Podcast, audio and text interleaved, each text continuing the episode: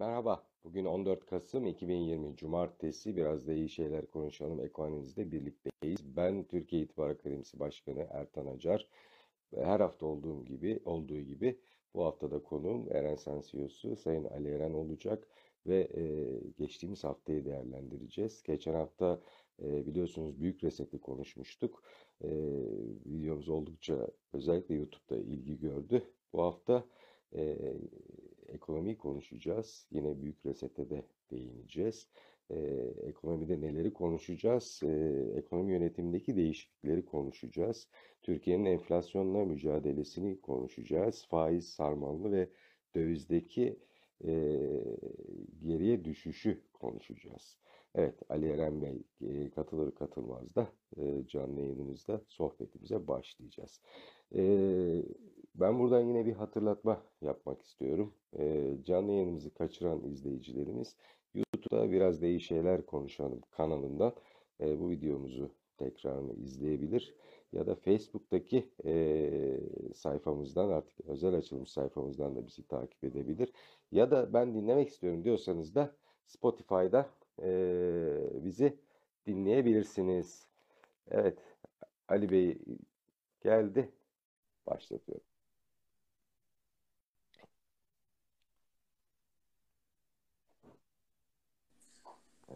Katılıyor. Merhaba Ali Bey nasılsınız? Merhaba, iyiyim. Siz nasılsınız? Sağ olun ben de çok iyiyim. Ee, nasıl sesim iyi geliyor mu? Görüntüm iyi değil mi? Bir kopukluk Yani yok. gördüğüm bir hafif mozaikleşme var. Ee, o Evet, şeyi değiştirdim.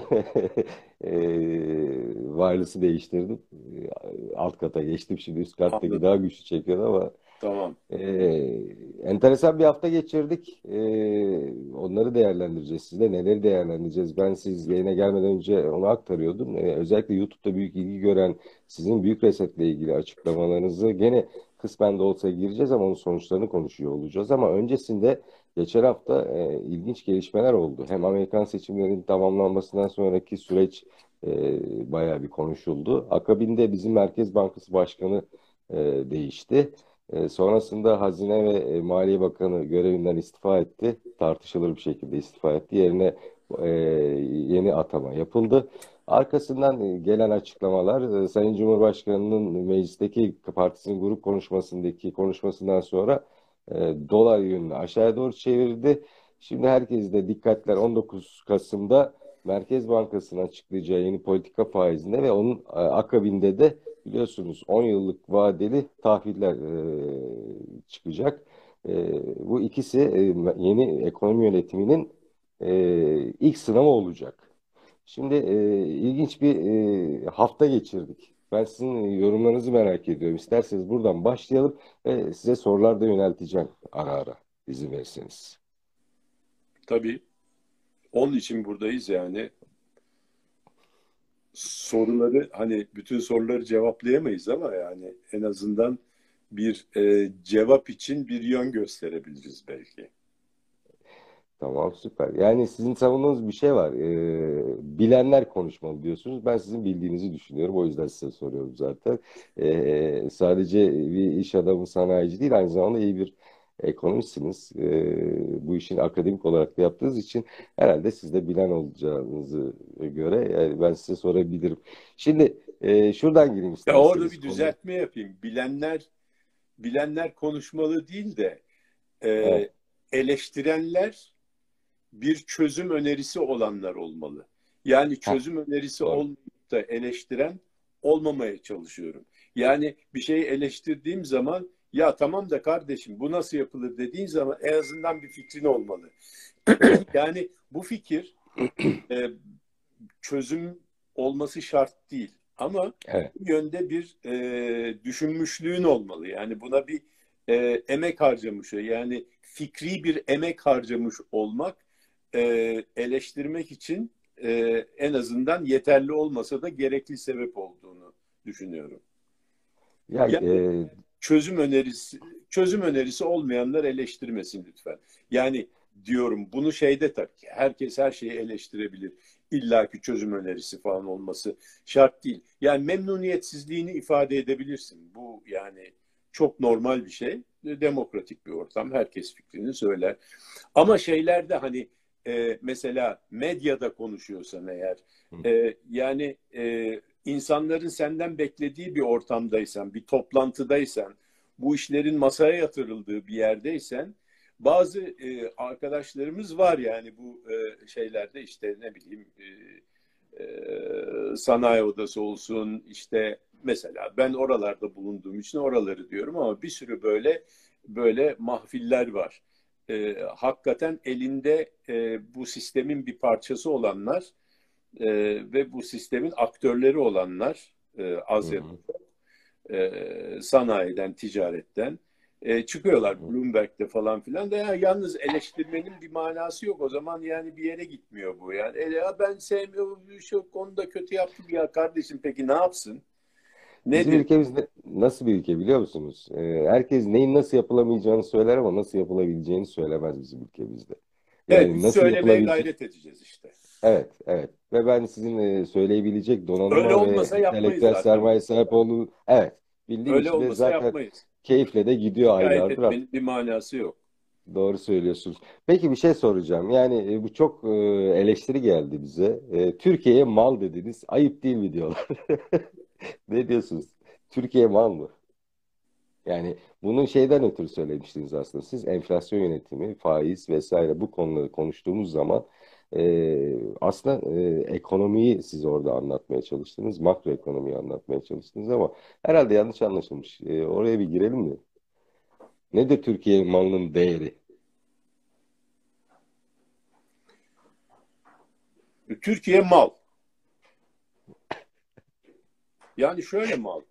Yani malın tarifine bakıp konuşursak hani mal evet. e, bizim e, haklılar öyle söylemekte. Çünkü bizim e, günlük yaşamımızda mal e, çok güzel bir bağlamda kullanılmıyor yani. E, hatta mal mısın oğlum sen falan filan diye de argosu da var bunun yani. hani dolayısıyla hani mal iyi bir anlamda. Çünkü mal neden kötü e, diye düşünürsen o da alınıp satılan bir emtia. Bunu evet. insana teşmil edersen veyahut da başka bir e, yani devlet gibi bir e, yüce bir varlığa teşmil edersen o zaman yani teşmil edersen diyorum ben de çok e, eskilerde kaldım dil olarak yani onu onunla özdeşleştirirsen veyahut da ona e, referans vererek söylersen e, o zaman tabii ki kutsal bir varlığı alır, sat, alınır satılır bir emtia haline getirmiş evet. oluyorsun. E, rahatsızlık buradan. Bunu tabii ki e, an, tabii ki anlıyorum. Şu anlamda söylemiyoruz. Anlıyorum ama şimdi biz şu anlamda söylüyoruz. İktisadi anlamda söylüyoruz. İnsanlar Türkiye'yi alıp satıyorlar aslında. Anlatabiliyor evet. muyum? Türkiye çünkü bir marka. Marka Bravo. nasıl alınıp satılıyorsa bir emtia ise yani hı hı. aynı aynı tişörtün üzerinde aynı tişört Türkiye'de yapılmış pamuklu e, işte hep bildiğimiz firmalarda yapılmış gayet kaliteli güzel bir tişört. Aynı renk. Hı hı. aynı kesim. Ama üzerinde Dona Karan yazarsa efendim 180 e, liraya satıyor. Üzerinde no name dediğimiz yani pek marka olmayan bir şey satılsa 90 liraya satılıyor. Dolayısıyla o şeyin markanın değeri var. Şimdi bu markanın Ben, ben şöyle anlatıyorum onu. E, aynı kalitede iki tane saat düşünün. İkisi de el işçiliğiyle yapılmış. Birisi Türk malı, birisi İs- İsviçre malı. Hangisini alırsınız dediğim zaman salondakiler de İsviçre diyor. Bravo. Bir de arkasında Made in Germany yazarsa farklı falan. Ya bu bir Tabii. bu bir güzel bir şey değil ama e, bu bir vakıa. Yani Doğru. bu bir hakikat ve piyasanın hakikati. Dolayısıyla Aslında söz ettiğiniz burada ülkelerin algı değeri. Yani e, ülke piyasalarının, ekonomilerinin algı değerinden söz ediyorsunuz. Dolayısıyla da Türkiye'nin ekonomideki algı değerinin yükseltilmesinden veya düşürülmesiyle ilgili yaşanan gelişmelerden söz ediyorsunuz. Bu konuda sözü sana veririm ve yarım saat konuşursun hiç durmadan. Çünkü itibar, itibar yönetimi yapıyorsun. İtibar e, bu işin içerisinde itibar var. Çünkü o da senin Doğru. E, uzmanlık alanın. Onun için onu sana bırakırız e, memnuniyetle. Fakat e, yani bizim söylemek istediğimiz şey evet Türkiye Yani Türkiye'nin içerisinde üretilen bir malı alırken aslında Türkiye'yi satın alıyorsun. Türkiye'nin tahvillerini alırken de Türkiye'yi satın alıyorsun önce. Hı hı. Ee, ondan sonra Türkiye'nin hisse senetlerini alırken Türkiye'yi satın Hı hı. alıyorsun. Türkiye'nin bankalarını alıyorsun. Yani bütün bildiğimiz büyük isimler Garanti, Akbank, ondan sonra Vakıf Bank, ondan sonra Halk Bankası, Ziraat Bankası bunlar çok büyük e, yani değeri olan şirketler, e, finans e, devleri diyelim Türkiye'nin. Onları satına aynı benzer, aynı aktif miktarına sahip, e, Hı hı. aynı karlılığa sahip, e, Hı hı. aynı şube ağına veyahut da aynı e, bankacılık özelliklerine sahip, teknolojisine sahip başka Avrupalı bir banka bunun iki buçuk misli daha fazla para ediyor yani. Niye bu? Çünkü üstünde Türkiye e, e, Ziraat Banka, Türkiye Cumhuriyeti Ziraat Bankası, Türkiye Cumhuriyeti de kurulu işte Garanti Bankası. Neyse bunu uzatmayalım. Herkes biliyor bunu. Şimdi Hı hı. burada bizim söylemek istediğimiz, vurgulamak istediğimiz şu. Aslında bu soruyla çok güzel bir noktaya parmak basmış ki bizim hep söylediğimiz şey.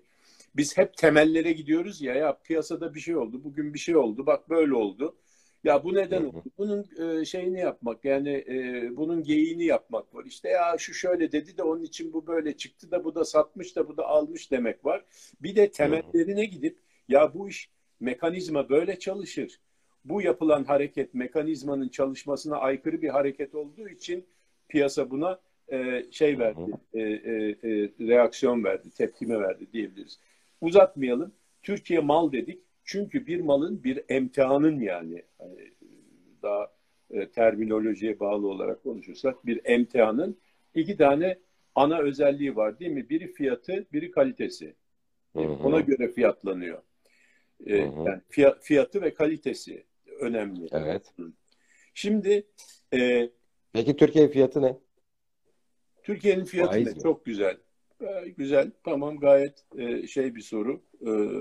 Yani uygun bir Yani soru. neden neden sordum bunu? Çünkü e, önümüzdeki hafta para politikaları e, açıklayacak e, Merkez Bankası. Yeni bas faizimiz ne olacak? Yani Türkiye'nin Türkiye'nin- fiyatını belirleyecek. Türkiye'nin Evet.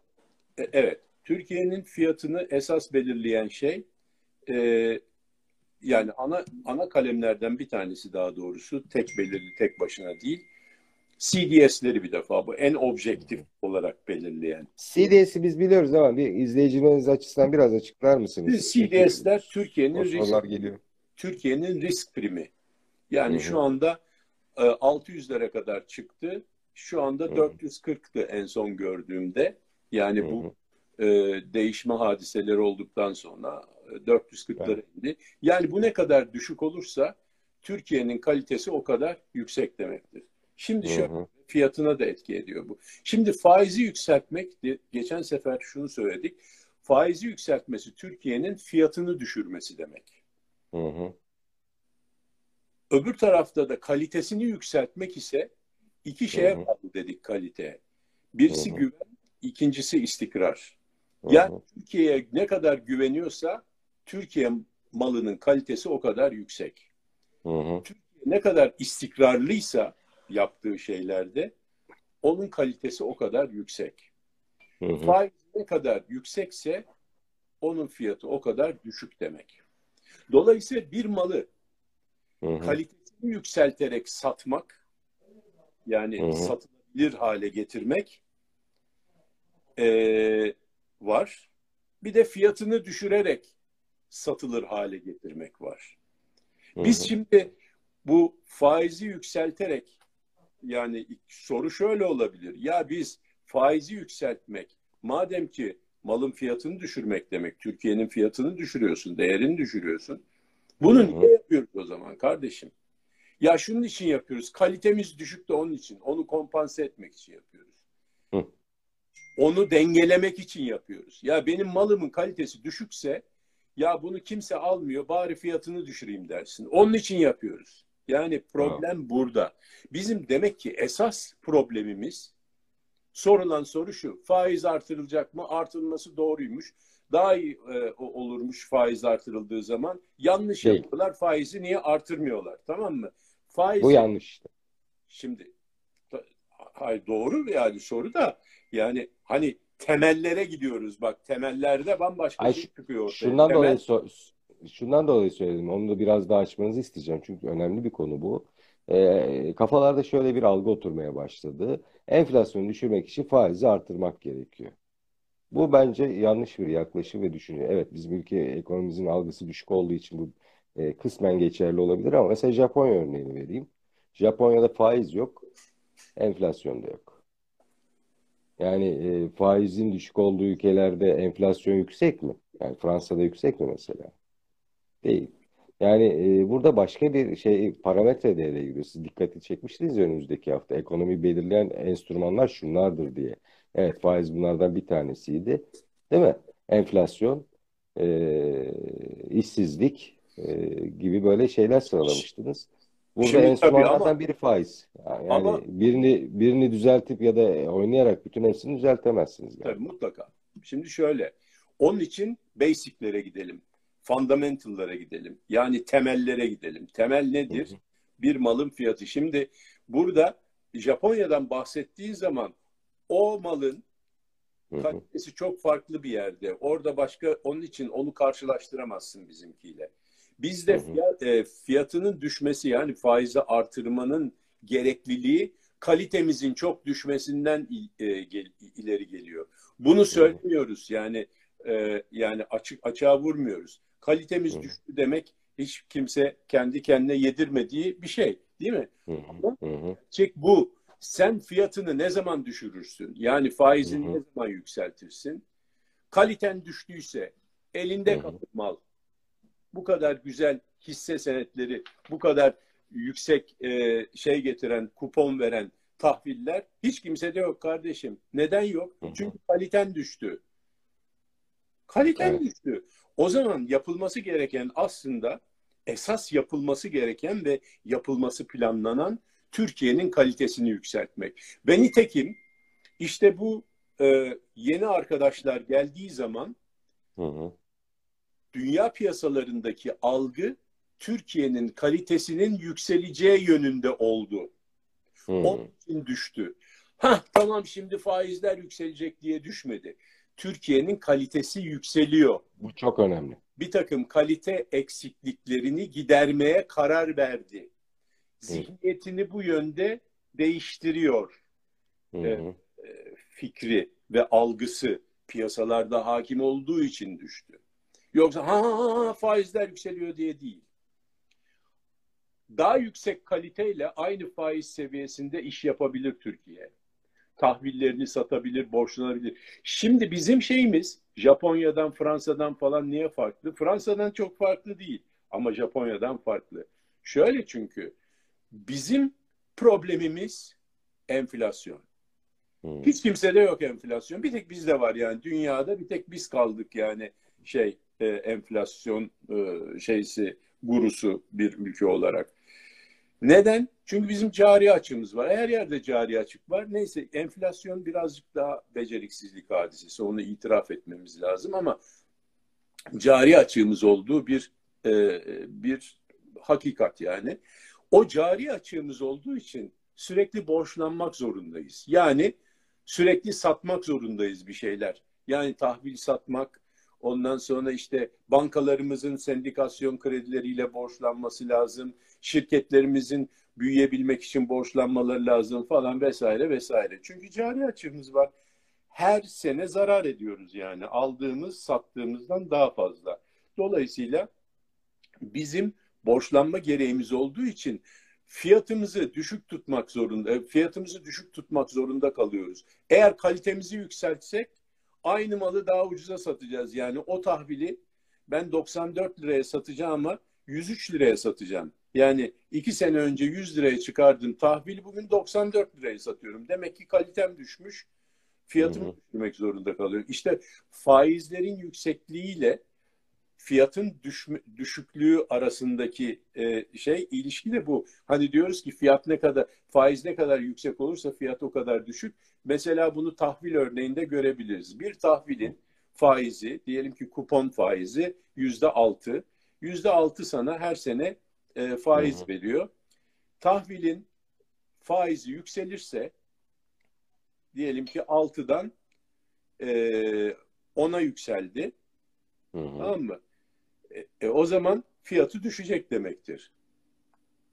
Değil mi? Faizi yükseldi, fiyatı Doğru. düşecek. Çünkü aynı tahvili ben yüzde altı ile satan tahvili 100 lira vermişim 6 lira alacağım her sene değil mi? Şimdi Hı hı. onu e, 90 liraya indirirsem faiz yani fiyatını düşürürsem o zaman 90 lira üzerinden 6 lira alacağım için yani Hı hı. 6.6 liraya falan e, 6.6'ya gelmiş oluyor faiz. Hı. Yani 90 lira ödedim 6 lira alacağım. 100 lira ödemiştim 6 lira alacağım. 100 lira ödemiştim 6 lira alırken yüzde 6 demek. 90 lira ödersem aynı malı birisi bana ben sana e, devlet sana sattı 100 liraya 6 Hı hı. lira alıyorsun sen. Sen de bana sattın ya ben bu malı istemiyorum artık yani e, riskli görüyorum falan dedim. Bana sattın. Satabilmen için fiyatı düşürmen lazım. 90'a düşürdüm. Ben senden 90'a alırsam yine 6 lira faiz alacağım için daha yüksek Hı hı. 6.6 lira e, faiz alıyorum aslında demektir. Yani faiz yükseldi, fiyatı düştü. Aynı şey. Hı hı. O bakımdan Türkiye'nin faizinin yükselmesi Türkiye'nin fiyatının düşmesi demektir. Onun için aslında istenmez. Onun için de zaten devlet veya hükümet diyelim, devlet değil. Hükümet onun için faizi düşürmeye çalışıyordu, yükseltmeye. Ama senin malının kalitesi zaten düşük satamazsın kardeşim. O zaman yükseleceksin. Çünkü o malı satman lazım senin. Dönmek Doğru. için, dönebilmek için. Aksi takdirde kur yükselir. Dolayısıyla bu böyle bir evredeyiz. Şu anda kalitemizin yükselme emareleri gözüktü. Daha doğrusu piyasalar o şekilde algıladı. Ha dediler kalitesi yükseliyor ve satın aldılar seni. Bak Hmm. aynı faize satın aldılar. Yani yükseltmeden daha satın aldılar. Hı. Borçlu da satın aldılar. Tahvilini de satın aldılar. Aynı Şimdi faizle şeye yükseltmeden sen daha yükseltmeden 14'te 14. Şimdi bir şey soracağım burada. Oy. Bu Biden'a Ba- 10-25'te 10-25. Kimse yükseltmedi ki daha bir şey olmadı. Aldılar ama. Neden? Kalite yükselecek. Sıraya girelim Hmm. dediler. He. Şimdi e, Onun geçtiğimiz için haftaki mal. Onun için mal. MTA yani. İyi alma. algı aslında. Algı aslında. Türkiye'nin algı değerinden söz ediyoruz burada.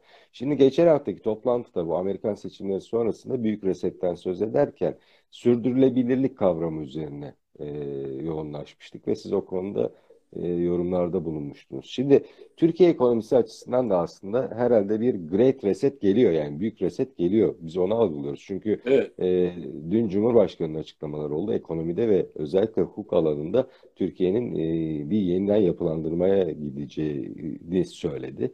E, Merkez Bankası Başkanı Ağbal'ın ilk açıklamalarından da ekonomi politikalarıyla ilgili yap- yapılacak çalışmalara ilişkin ön açıklamada da aslında bunun e, mesajlarını da alıyoruz. Gene yeni Hazine Bakanı'nın e, açıklamaları da bu minvalde. Demek ki e, sürdürülebilirlik konusu artık bizim gündemimize girecek ekonomi alanında. Nedir bizim e, ekonomideki büyük resetimiz? Ya da ne olacak? Öngörünüz ne bu konuda? Şi- Şimdi şimdi şunu e, tamamlayayım. E, çok güzel bir soru da. Yani hani geçen programda büyük resetten Yani bahsettik. dünya ne yapıyordu? Çünkü bu sürdürülebilirlik kavramı yanına çevre konularını koyuyordu. Türkiye'nin e, bunun yanına koyabileceği e, değer ne olacak? Yani ekonomiyi yükseltecek değer sizce ne olacak? Evet. Yani şimdi önce şu istersen Türkiye'nin şu ufak haftalık olayını bir e, e, tek şey yapayım. Bir iki şey daha Girelim. söylemek lazım orada. Türkiye malının kalitesinin düşme ihtimali belirdi. Onun için e, bu faizlerde bile yani faizler değişmeden bile bir alım dalgası geldi. Bu bir Hı hı. avans veriyor Türkiye'ye ama bunun neticesinde mutlaka bu faizleri de yükselterek bunun e, bir zihniyet değişikliği olduğunu yani Hı hı. kaç yükselir 400 mü olur 300 mü olur 600 mü olur hiç önemli değil. Önemli olan şey e, yeni yönetimin yeni finans ve maliye yönetiminin Hı. orada da enteresan bir şey var. İkiye ayırdık biliyorsun. E, dedik ki hatta e, e, idari laiklik dedik olması lazım. Evet. Devlet işleriyle şeyin hükümet işlerinin, hükümet işlerinin olması. ayrı olması. Devlet işlerinin içerisinde de bağımsız kurumlar vardır dedik. Bağımsız kurumların başında Merkez Bankası dedik. Merkez evet. Bankası e, bir para piyasası kurumudur. Hı hı. Devlet ise bir maliye kurumudur. Hazine hı hı. mesela ve devlet komple bir mülki mülk hı hı. E, den de şey yaparsa mal mülkden gelsin. Evet. Mal müdürlüğü derler eski vergi dairesine. Maliyedir o. O maliyeciler bir ekoldür. Paracılar finansçıdır onlar. Onlar ayrı bir ekoldür. Finansçı bütün dünyaya açık olmak zorundadır. Maliyeci kendi evinin, işlerin, hı hı. devletin mali işlerinden sorumludur. Hazineden vergi toplar, vergi salar. Ondan sonra hı hı. harcamaları yapar, bütçeyi e, idare eder vesaire vesaire. Bu mal müdürlüğü, maliye. Öbürü ise para piyasaları. Orada işte e, JP Morgan'lar var, işte e, e, Morgan Stanley'ler var, Goldman Sachs'lar var. Bank var, Goldman Sachs var falan onlarla uğraşır. İngiltere'deki simsarlarla uğraşır. Singapur'da para piyasalarındaki swapları ayarlar falan filan. Anlatabiliyor muyum? Bunlar farklı işler. Bunları bir kişi yapmaz. Bunu Merkez Bankası bunun için kurulmuş. Yani finans, para. Öbür tarafta maliye dedik. Enteresan bir şekilde bir maliyeci, hakikaten çok başarılı bir maliyeci Naci Bey, e, paranın başına geldi. Para ve finans piyasaları dünyaya açılan bir şey. Yani o bizim e, sanki bir e, dünyaya açılan işte deniz kuvvetleri falan filan hani bütün gemiler bütün dünyaya gidiyor. Bu da kara kuvvetleri burada şey yapıyor. Şimdi kara kuvvetlerinden bir komutan deniz kuvvetlerinin başına geldi. Tamam. Şimdi dolayısıyla ama e, insan bir taraftan da hani bunu ya olmadı şimdi falan filan demek değil de. Ya ben ona ben Naci Bey'i çok başarılı bir bürokrat olarak tanıyorum ve başarılı olacağını da düşünüyorum açıkçası. Kim ne derse evet. desin. Bu benim kişisel zaten, görüşüm tabii. Zaten zaten piyasada da onu düşünüyor. Ona güzel evet. bir sıcak bir hoş geldin verdi ona. Aynen öyle. E, çok Aynen öyle. Çok sıcak bir hoş geldinle karşıladı. Bağrına evet. bastı yani Naci Bey. Dedi ki sen evet. maliyeden mal müdürlüğünden geliyorsun ama e, bak devlete şey Türkiye'ye mal dedik. Mal müdürlüğü diyor orada tamam mı? Zaten Osmanlı da şimdi bak onu da e, böylece araya koymuş olduk. Onu soruyu evet. soran arkadaşa cevabımız bu olabilir. Mal müdürlüğü evet, evet. eski. Şimdi öyle demiyorlar. Gelirler genel müdürlüğü falan filan. E, tabii tabii daha, daha sükseli bir ismi var şimdi. Evet, evet. Ve ve ilk açıklamaları da yani daha e, ilk açıklamasında dolar yönünü aşağıya çevirdi. O dediğiniz o e, fırsatı verecek galiba evet. piyasalar. Şimdi Ama sizin sö- söylediğiniz bir şey vardı. Çok özür dilerim. E, siyasetçi piyasanın istediğini vermek zorundadır demiştiniz daha önceki programlarda. Evet. E, şimdi e, özellikle ayın 19'undaki e, faiz oranı e, tartışılıyor. İşte e, yabancılar da Goldman Sachs ve JP Morgan 450-500 bandında bir faiz artışı bekliyoruz dedi. Türkiye'deki finans çevreleri de e, bu civarlarda açıklamalar yapıyorlar ama ben e, bugün kendi Finans ve Ticaret Türkiye'deki sayfamda da yazdım. Ben Merkez Bankası'nın yine ters köşe yapacağını düşünüyorum. Arttırmayacak ya da çok düşük bir bantta arttıracak. İstersem arttırabilirim. İhtiyaç halinde arttırabilirim mesajı verecek kadar arttıracak arttırır ise diye düşünüyorum. Siz katılıyor musunuz buna? Yani şimdi şöyle e, yine bu çok enteresan bir e, konu. İşte ters köşe yapacak dedin. Merkez Bankası ters köşe yapmak için kurulmamış kardeşim. Yani Merkez Bankası piyasayla birlikte gidecek, piyasa dostu bir e, bir davranış içerisinde olduğu sürece kalite yükselir Türkiye'de.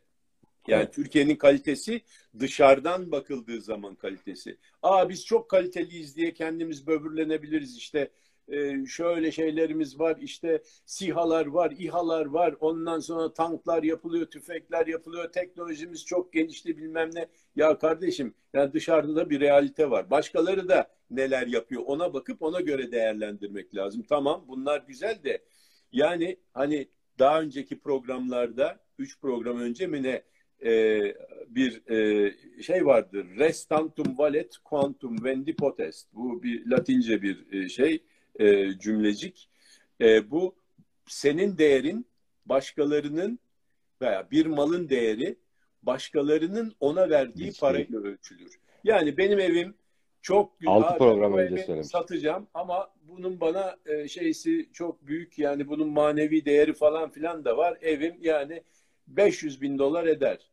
E, e, vermiyor ki kimse kardeşim. Sana 500 bin dolar e, değeri ama vermiyor adam. Vere vere 200 bin dolar verdiler en son.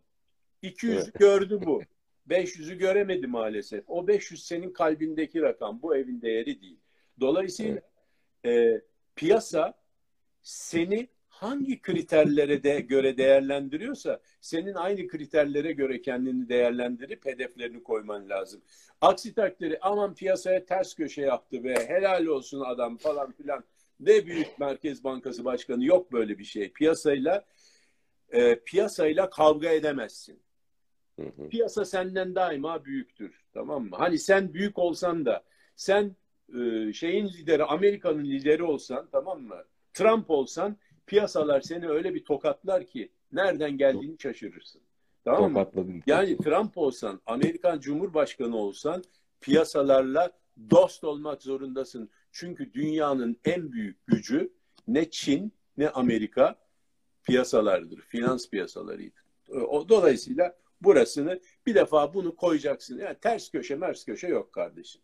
Hayır ben Tep- yapma, ya- yapmak Evet. zorunda anlamda söylemedim. Ben beklentimi söyledim. Yani hükümetin Anladım. ya da Biliyorum. para biliyorum. Öyle bekleyenler de var olduğunu biliyorum. Yani çünkü beden dilini okuduğunuz zaman e, Sayın Cumhurbaşkanı'nın grup konuşmasında ve sonraki açıklamasında yani ekonomi reformu ile ilgili artık beden dili okumaya da başladık biliyorsunuz. Tabii. Yani e, e, faiz sebep, e, enflasyon sonuç diyor. Yani ekonomi e, alanında hiçbir e, şeyde yok bu. E, modelde yok böyle bir tanımlama ama e, Sayın Cumhurbaşkanı'nın böyle bir tanımlaması var. Ya E, tamam.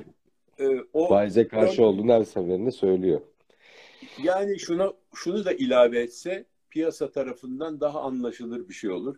Ya benim ideolojik yaklaşımım bu.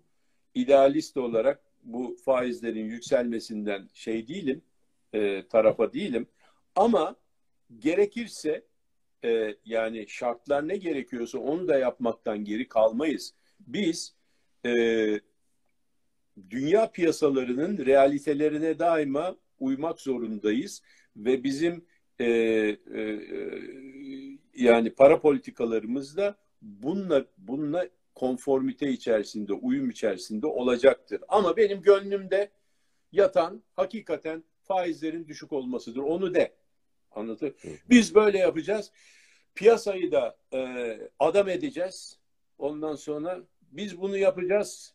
Bütün piyasadan bize karşı işte buna karşı olanları böyle düşünenlerin hepsini e, şey yapacağız, alt edeceğiz. Hak ne kadar haklı olduğumuzu da ortaya koyacağız. Böyle bir şey yok. Şimdi bir de politika yapmayacaksın. Bir tane çok e, yanlış bir terim var. Politika faizi. Bir defa terminoloji çok önemli. Bu yani bu programda zaman zaman ortaya koyduk. Neden İngilizce terimler kullanıyorsun? Ya kardeşim bunun Türkçe karşılığı yanlış da onun için. Yani Ay ağzına sağlık. Ben ben soracaktım bunu. Politika faiz deyince e, iktidarın belirlediği faiz gibi algılanıyor Gibi, galiba. a- alakası yok. şey. Merkez Bu siyaset faizi değil ama biz böyle algılıyoruz yani. Politikacılar belirlediği faiz gibi algılıyoruz. Ha, bak, Bu politika faizi sanki politikadan yani yapılmış falan. Hakikaten de öyle yani.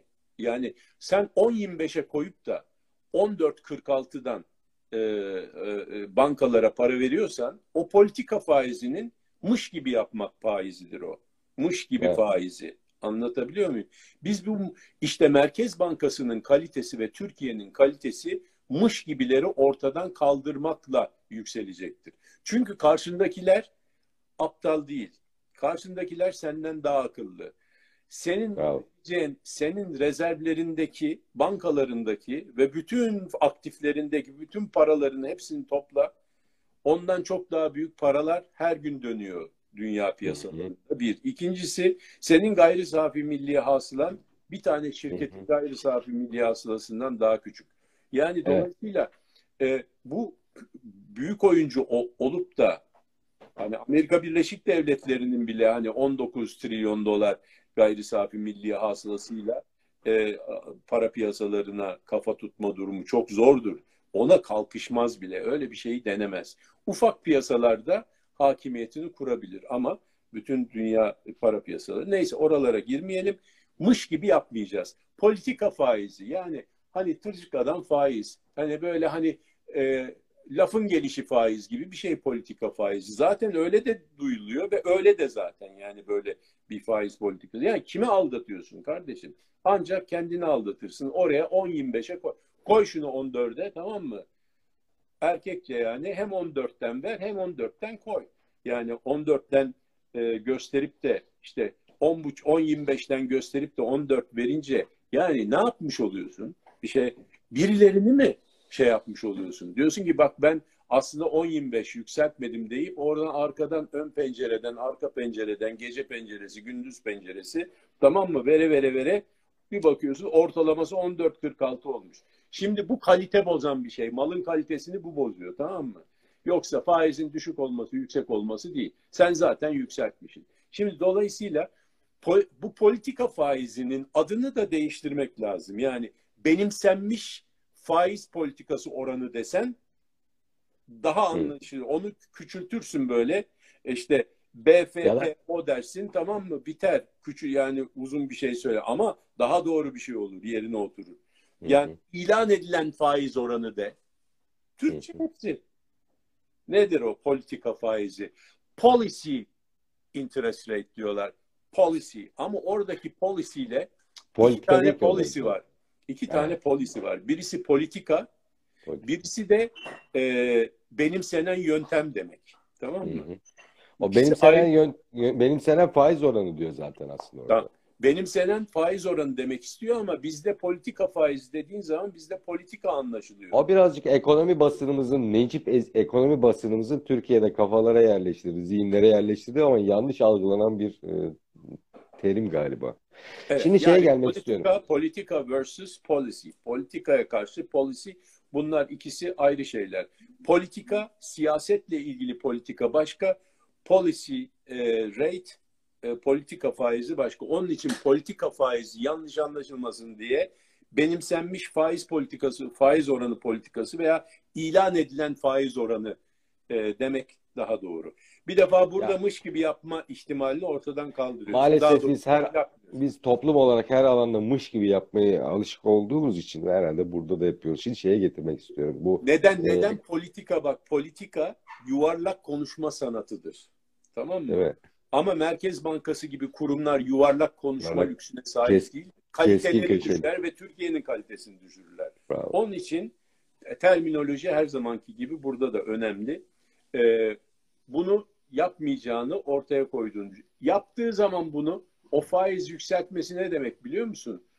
A, e, yani para parayı hani e, İngilizlerin bir tabiri vardır. E, to put your money where your mouth is. Yani e, paranı ağzının söylediğine koymak. Yani ağzın ne söylüyorsa onun arkasında parayı e, bastıramak. Yani ne söylüyorsan ona e, şey yapacaksın. Saygı gösterip paranı da bastıracaksın gibi. Burada e, yani biz, söylediğim... bizde de var canım. Söz senettir diye bir laf var bizde de. Söz senettir doğru. E, burada Merkez Bankası da ne söylüyorsa benim politika faizim veyahut da belirlediğim faiz oranı ne diyorsa aynı şeyden versin. Koridor moridor yemez. Tamam mı yani Aynen. piyasa? Öyle yani, yani bir tarafta faizi puanlık, düşük düş, ya, bir, bir tarafta faizi eksi, düşür. Ya her yerde eksi faizlerin olduğu yerde 400 puanlık koridor mu olur yani? Bunu yani buna hakikaten bebekler de güler. Yani bu zaten başlı başına bir e, Merkez Bankası başkanını değiştirme sebebidir. Bitti yani bu kadar basit. Neyse Bravo. o işler oldu zaten. Bir şey demiyoruz. Zaten başlangıçta da bunu sö- yani söyleye söyleye dilimizde tüy bitti. Tamam mı? Ve nihayet bu gelişti. Yani mesele nedir biliyor musunuz? Mesele faiz arttırdı, indirdi falan filan değil. Malın kalitesini artıran e, tedbirleri almak. Şimdi bunu bekliyor insanlar. Tamam mı? Bravo, Sayın bravo. Naci Ağbal'dan. Malımızın kalitesini artır kardeşim. bunun için yapılacak olan şey faiz artırmak, bilmem ne düşürmek falan değil. Bak nedir? Bir defa faiz artırmayı neden yaptığını söyleyecek. Diyecek ki kardeşim benim hedef hedefler koydum ve bu hedefleri gerçekleştirmek için bir takım politika stepleri, politika adımları yani yöntem adımları, yöntemsel adımlar, e, karar verilmiş adımlar koydum. Şimdi harıl harıl çalışıyorlar eminim. Bunu hazırlıyorlar. Yoksa faizi kaç yapacağız diye düşünmenin manası yok. Aynı fikirdeyim. Onu Aynı fikirdeyim bu konuda. Şunu hazırlıyorlar. Diyorlar ki şeffaflık bir. Heh. Ne dedik? Güven için yani kaliteyi artırmak için bir güven, iki istikrar lazım değil mi? O Bravo. zaman bir güven, güvenilirlik için şeffaflık lazım.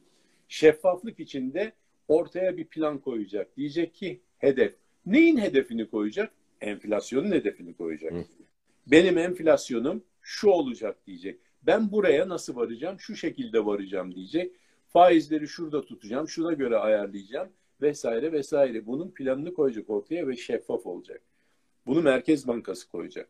Buna ondan sonra maliye de buna uy- uyumlu bir şeyler yapacak. Bütçede bilmem nerede, şurada, burada. Şimdi eee, evet Türkiye'nin büyük reseti ekonomi alanında ve eee, sosyal hayatı düzenleyecek eee, hukukla başlayan eee, başlayacak ve birçok alanda gelecek. Bu eee, sürdürülebilirlik dediğiniz gibi çok önemli. Eee sürdürülebilirlik kavramının yanına Biden Amerika için çevreyi koydu. Biz ne koyacağız çevre dışında? Yani o zaman sürdürülebilirliğe geleceksek şöyle bir Evet çünkü son 20, 20 dakikaya yaklaştık. Hatta 20 dakikadan da biraz az zaman var. Konumuz bayağı daha var tartışacağımız konular.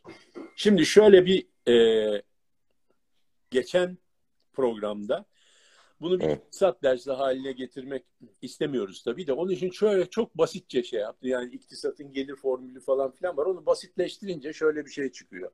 İhtiyaç eşittir üretim. Yani insanların ilk önce ilk insandan başla veyahut da ilkel tarım toplumu. Yani ilk Evet. önce işte avcı e, toplayıcılar var. Onlar göçebe e, av- avlıyorlar. Ne avlıyorlarsa onu yiyorlar. İhtiyaçları hayatta kalmak sadece. Yani buzdolabı, çamaşır makinesi gibi ihtiyaçları yok adamcağızların. O zaman tabii ki onlar hayatta kalmak için şey yapıyorlar, çalışıyorlar ve avlanıyorlar. Avlarını avladıkları zaman üretmiş oluyorlar. İşte bu üretim av demek Hı. onlarda.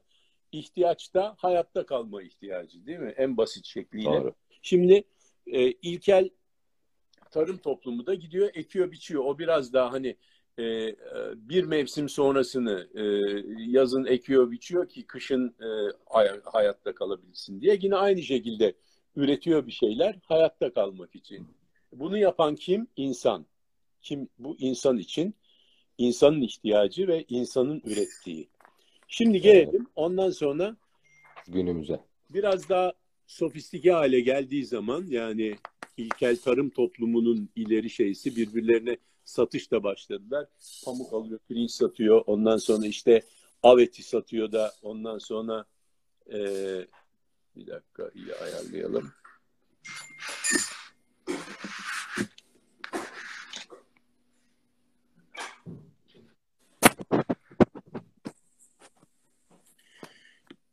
Ee, mesela bir şey e, elinde şey yapmış, e, silah yapmış, silah veriyor, o karşılığında et alıyor, işte pirinç veriyor, yumurta alıyor falan filan. Daha yumurta falan yok, tarım hani daha tavukçuluk falan tabii yok. Yani çeşitli şey, o eti alıyor, bu eti veriyor falan ne şey yapıyorsa. Bu şekilde yani ürettiği zaman gelir elde ediyor. Elindeki e, ürettiği mallar yani pirinci bilmem e, efendim buğdayı bilmem nesi e, ona gelir. O geliri değiştirerek kullanabiliyor işte başka bir şey. Onunla silah alıyor bilmem ne alıyor. Ondan sonra o gelirle ihtiyaçlarını gideriyor. E, şimdi burada e, basit ek- ekonomik modelde ihtiyaçların sürekli bir şekilde artması lazım. İhtiyacın artması lazım ki üretim de artsın ve gelir de artsın diye. Bunlar daima birbirine eşit olacak.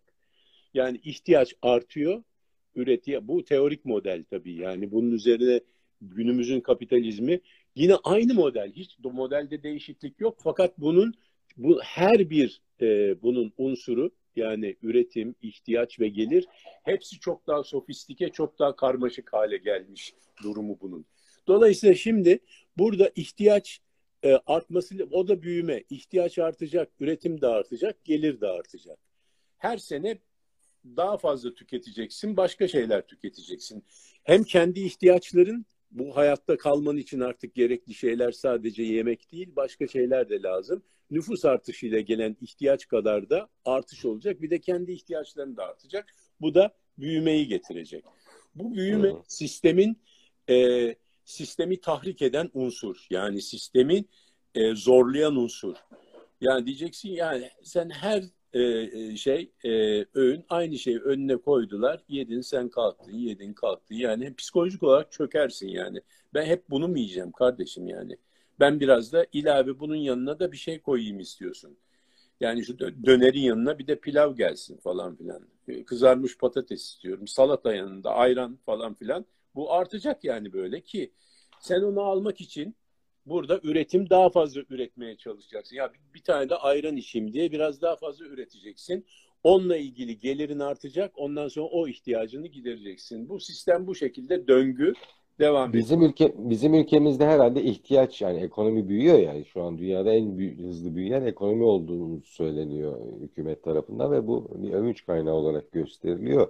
İhtiyaçlarımız büyüyor ama bununla beraber üretim ve gelirimiz artıyor mu?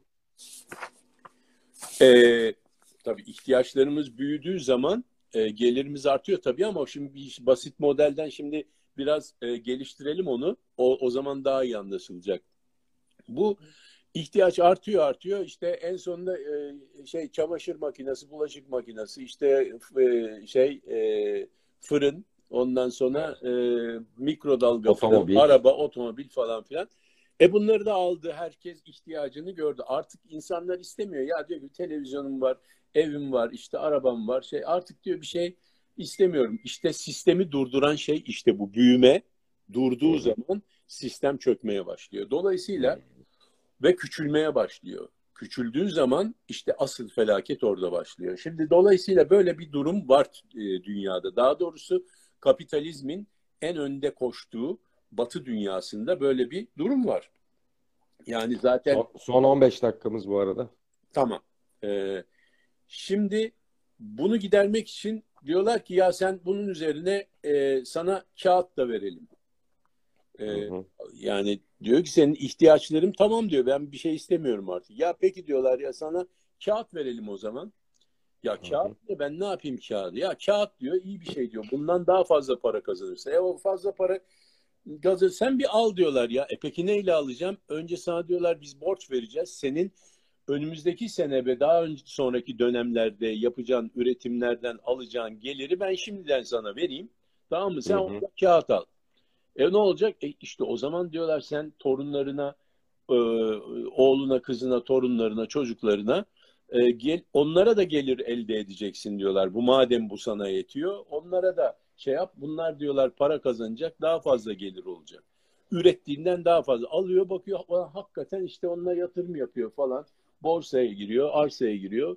Yatırım yapınca bu artıyor, ya hoşuna da gidiyor yani. Demek ki bir ihtiyaç daha doğuruyor para kazanma evet. ihtiyacı. Yani e, spekülatif demand dedikleri hı hı. böyle bir talep var. Yani yaratılmış bu insanda. Spekülatif talep yaratılmış.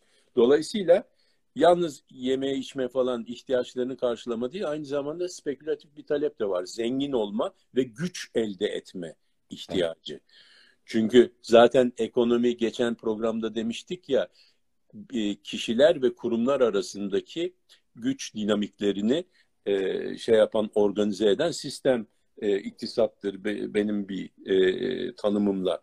Şimdi dolayısıyla böyle bir güç transferi e, e, şeysi dinamiği daha içine soktuğu zaman hadisenin o zaman tamam bu da iyi yani ze- keyifli bir şey, zevkli bir şey. Herkes bundan zevk alıyorsa sorun değil yani. E, zaten o borçları da çocuklarım ödeyecek falan. E, fakat bir aşamada artık bu e, kağıtlardan gelen gelir yani şurada gelir var ya kağıtlardan evet. gelen gelir bu esas reel üretimden gelirden neredeyse eşit veyahut da daha fazla hale geliyor. Yani Hı hı. dolay- dolayısıyla insanlar bir bakıyorlar ya bunda bir gariplik var. Yani biz ihtiyaçlarımız değil, kağıt ihtiyaçlarımızı karşılamak için çalışıyoruz artık falan gibi. Hı hı. E bu kağıtlar devamlı doğursun da e, e, e, biz e, yani gücümüzü artıralım hadisesi kapitalizmin zırtladığı yer olmaya başlıyor. 2007 ilk şey değil 2000, 1929'daki hadise de buydu aslında. Orada da kağıtlar patladı bir şeyler oldu.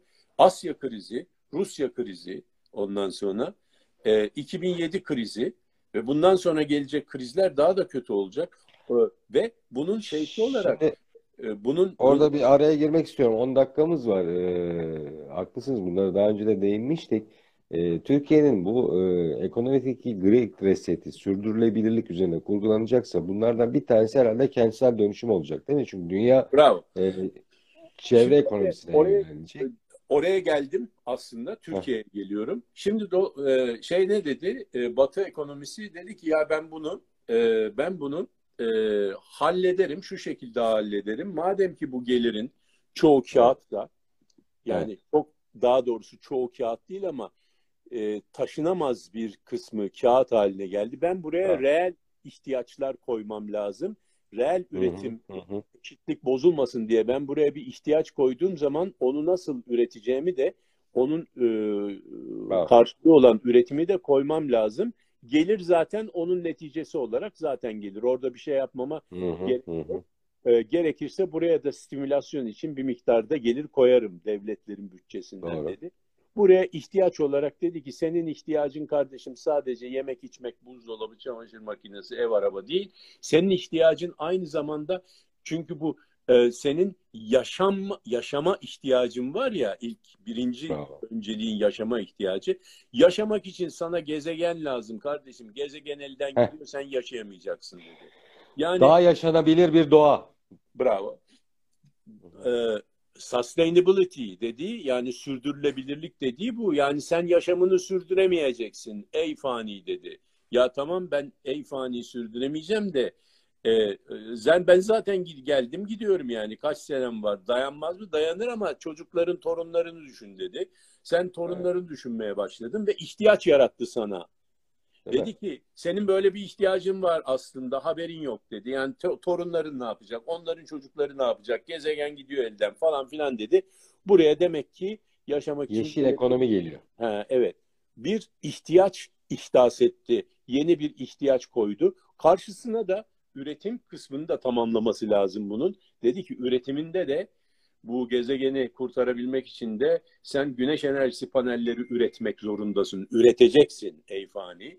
Ondan hı. sonra e, organik tarım yapacaksın, üreteceksin. Ondan sonra işte e, e, yenilenebilir enerjiyle ilgili ürünler yapacaksın, üreteceksin.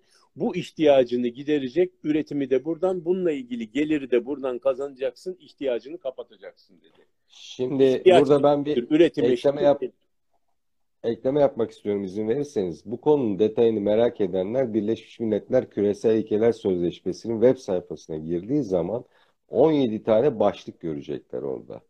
Ee, bu e, yeni dünya düzeninde e, ve yeşil endüstriye e, geçişteki bütün başlıkları sıralıyor.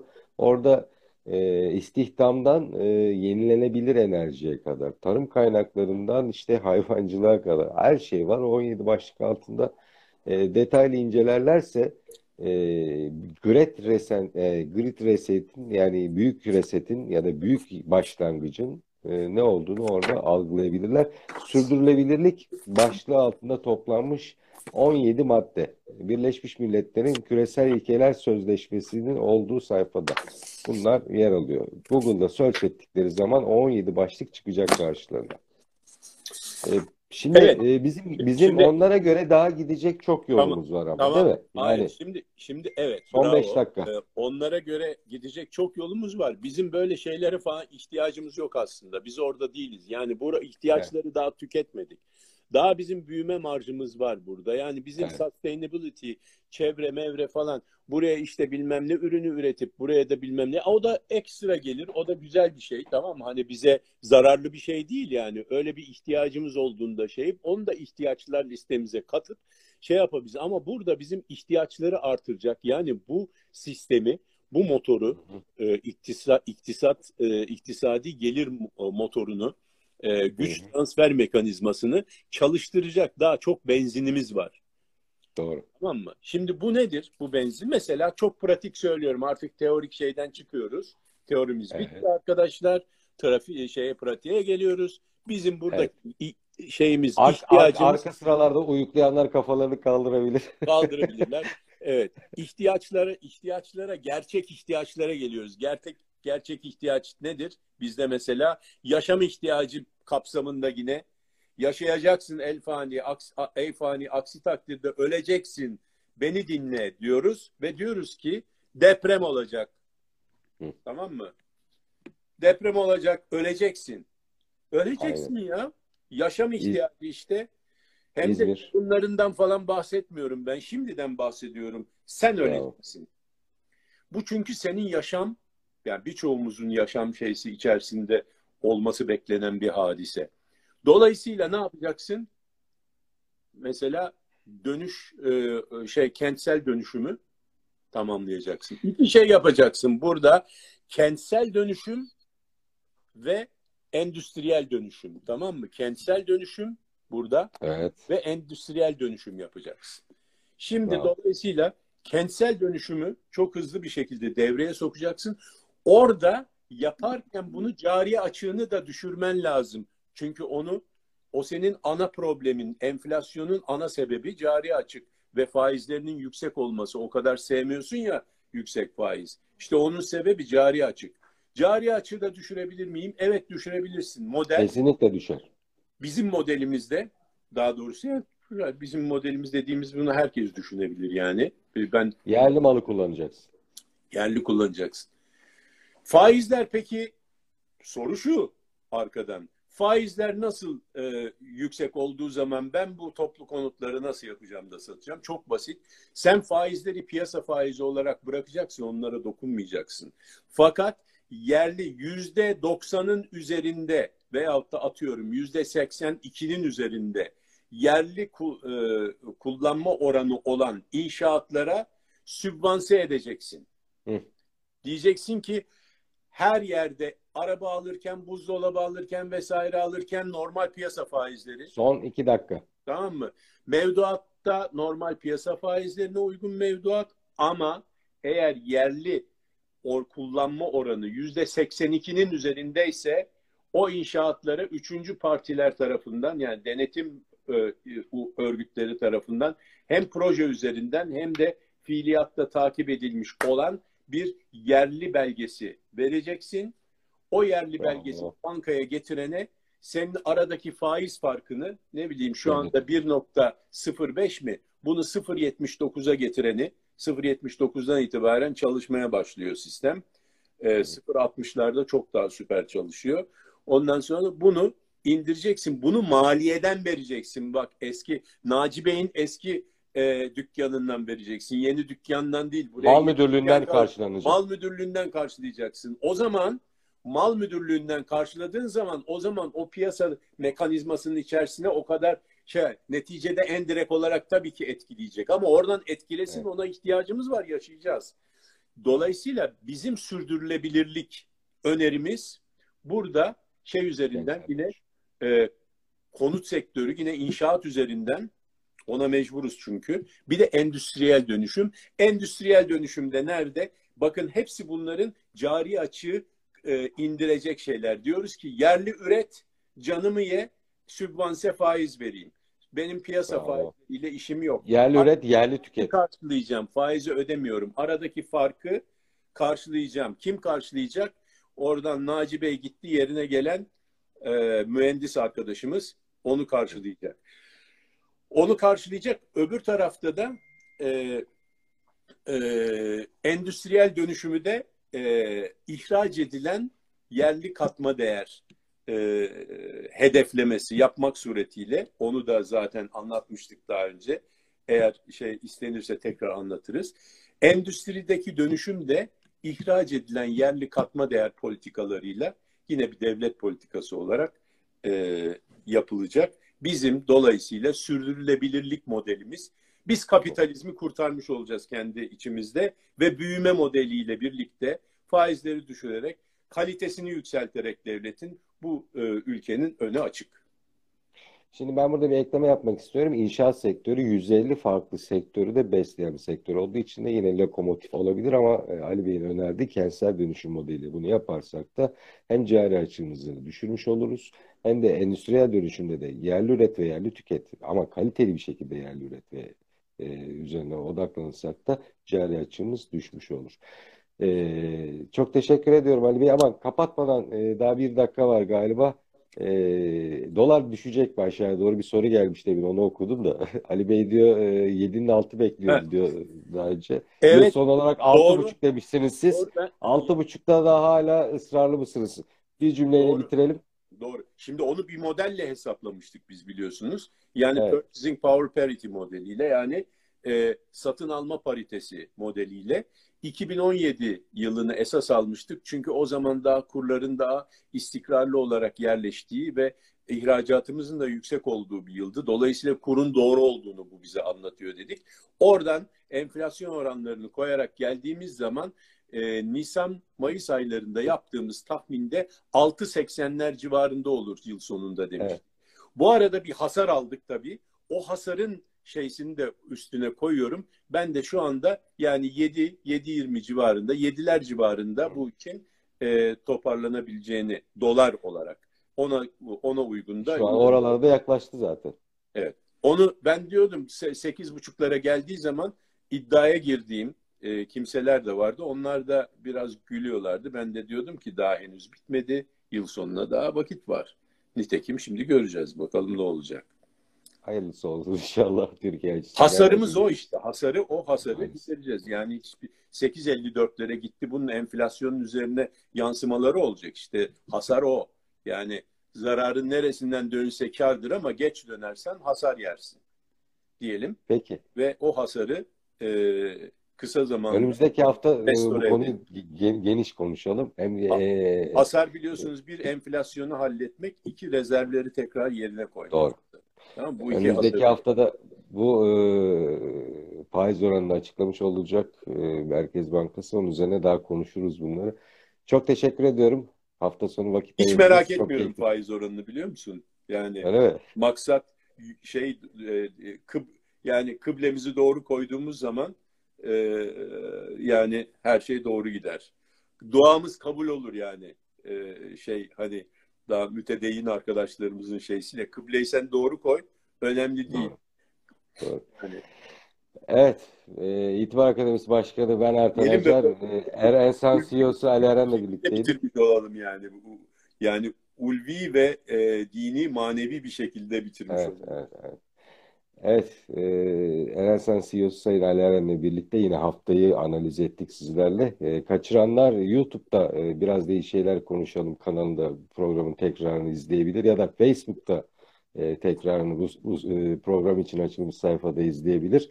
Oralara da ciddi anlamda e, takip etmeler başladı. E, yok ben dinlemek istiyorum diyorsanız da Spotify'da e, biraz iyi şeyler konuşalım e, sayfasında programın tekrarını işten eve evden işe giderken yolda dinleyebilirsiniz. Çok teşekkür ediyorum Ali Bey ağzına sağlık. İyi hafta Sağ olun ben teşekkür ediyorum. Görüşmek üzere. Hafta sonları diliyorum herkese. Hoşçakalın. Sorularınızı da bekliyorum. Tamam. Yani